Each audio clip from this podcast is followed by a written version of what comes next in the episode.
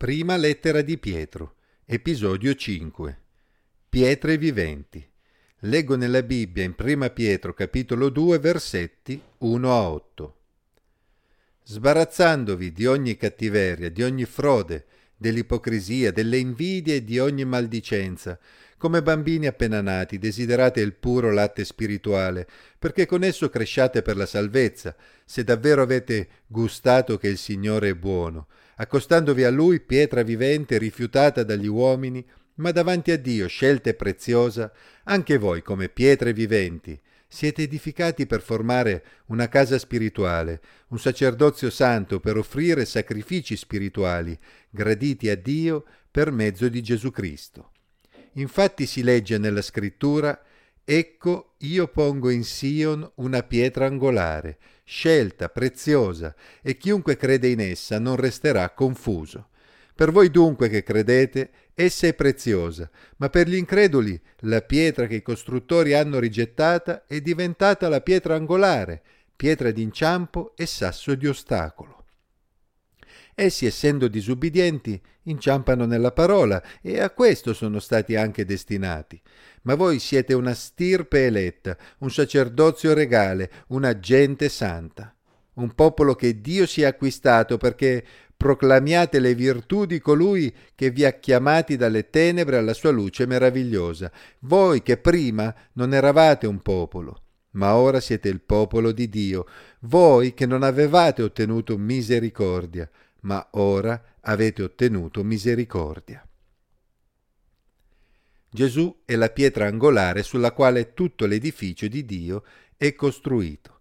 Per pietra angolare si intende la prima pietra utilizzata nella costruzione di un edificio, quella che idealmente sorregge tutta la costruzione. Qui l'Apostolo Pietro sta parlando ovviamente di una costruzione spirituale, il popolo di Dio, la comunità formata da tutti coloro che appartengono a Dio perché hanno riposto in Lui la loro fede e sono riconciliati con Lui attraverso il sacrificio di Gesù Cristo. Non tutti gli uomini hanno riconosciuto che il Signore ha stabilito Gesù Cristo come pietra vivente, scelta e preziosa per costruire il suo edificio spirituale.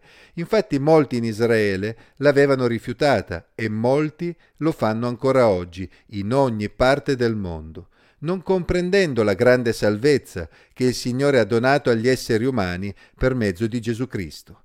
L'Apostolo Pietro però osservò che Dio aveva già previsto che molti avrebbero rifiutato Gesù. Infatti cita il Salmo 118, versetto 22, che dice così la pietra che i costruttori avevano disprezzata è divenuta la pietra angolare e inoltre egli si riferisce anche a Isaia 8:14. Egli sarà un santuario, ma anche una pietra d'intoppo, un sasso d'inciampo per le due case di Israele, un laccio e una rete per gli abitanti di Gerusalemme.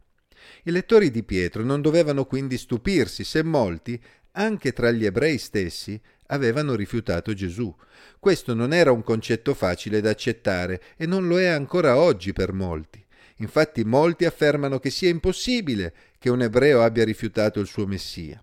In questo brano, invece, come abbiamo visto, Pietro sottolineò che la disubbidienza e l'incredulità di molti era stata già prevista dal Signore nelle scritture dell'Antico Testamento, proprio in mezzo al popolo di Israele. In tal senso egli afferma che i disubbidienti erano già stati destinati a fare quella fine, erano destinati a inciampare nella parola, ovvero in Gesù.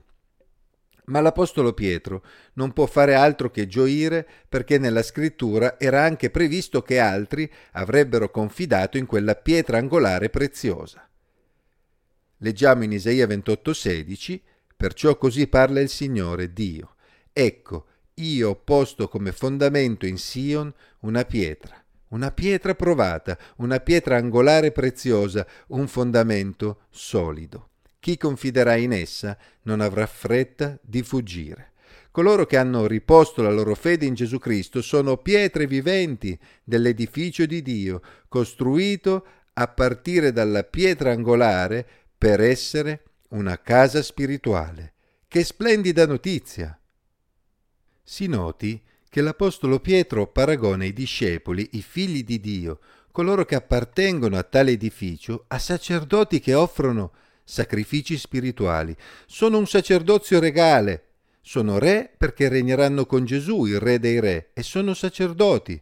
Spesso pensiamo al sacerdozio come qualcosa che appartiene ad una piccola cerchia di persone. Questo brano invece getta luce proprio sul fatto che tutti quelli che hanno creduto in Gesù, coloro che appartengono al popolo che Dio si è acquistato con il sacrificio di Gesù, coloro che sono definiti una gente santa, ovvero sono dedicati a Dio. Ebbene, sono messi da parte per il Signore per proclamare le virtù di colui che li ha chiamati dalle tenebre alla sua luce meravigliosa. Non abbiamo bisogno di altri mediatori se non di Gesù Cristo, il nostro sommo sacerdote, per rivolgerci a Dio. Oggi Dio non si aspetta sacerdoti che offrano sacrifici su un altare ma si aspetta persone che lo amano e parlano di lui agli altri, esaltando le sue virtù, la sua persona e le sue opere meravigliose. Nel Salmo 34, che esprime riconoscenza e lode per la liberazione di Dio, Davide dice Provate e vedrete quanto il Signore è buono. Salmo 34, 8.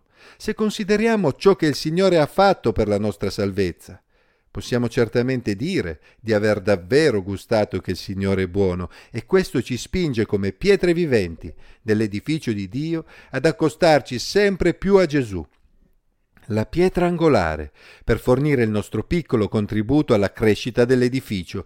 La riconoscenza verso il Signore ci spinge a sbarazzarci di ogni cattiveria, di ogni frode, dell'ipocrisia, delle invidie e di ogni maldicenza, ovvero di tutto ciò che rovina le nostre relazioni con Dio e con gli altri, per servire Dio e il prossimo.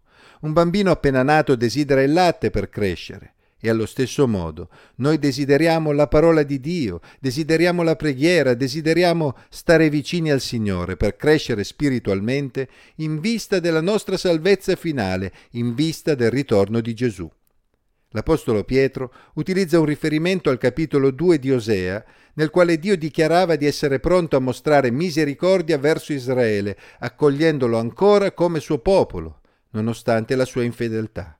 Con quel riferimento ricorda a tutti i cristiani, ebrei o appartenenti alle altre nazioni, quale grazia ci ha fatto il Signore facendoci oggetto della sua misericordia e dandoci il privilegio di far parte del suo popolo.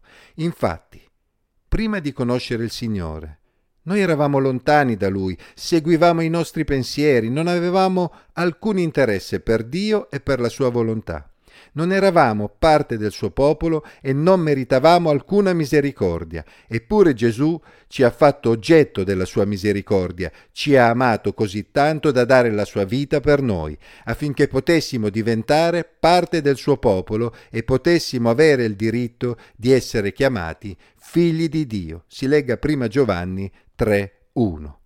Se consideriamo ciò che eravamo e ciò che ora siamo, non possiamo fare altro che esprimere lode e riconoscenza verso il Signore, ringraziandolo perché abbiamo l'onore di essere pietre viventi del suo edificio.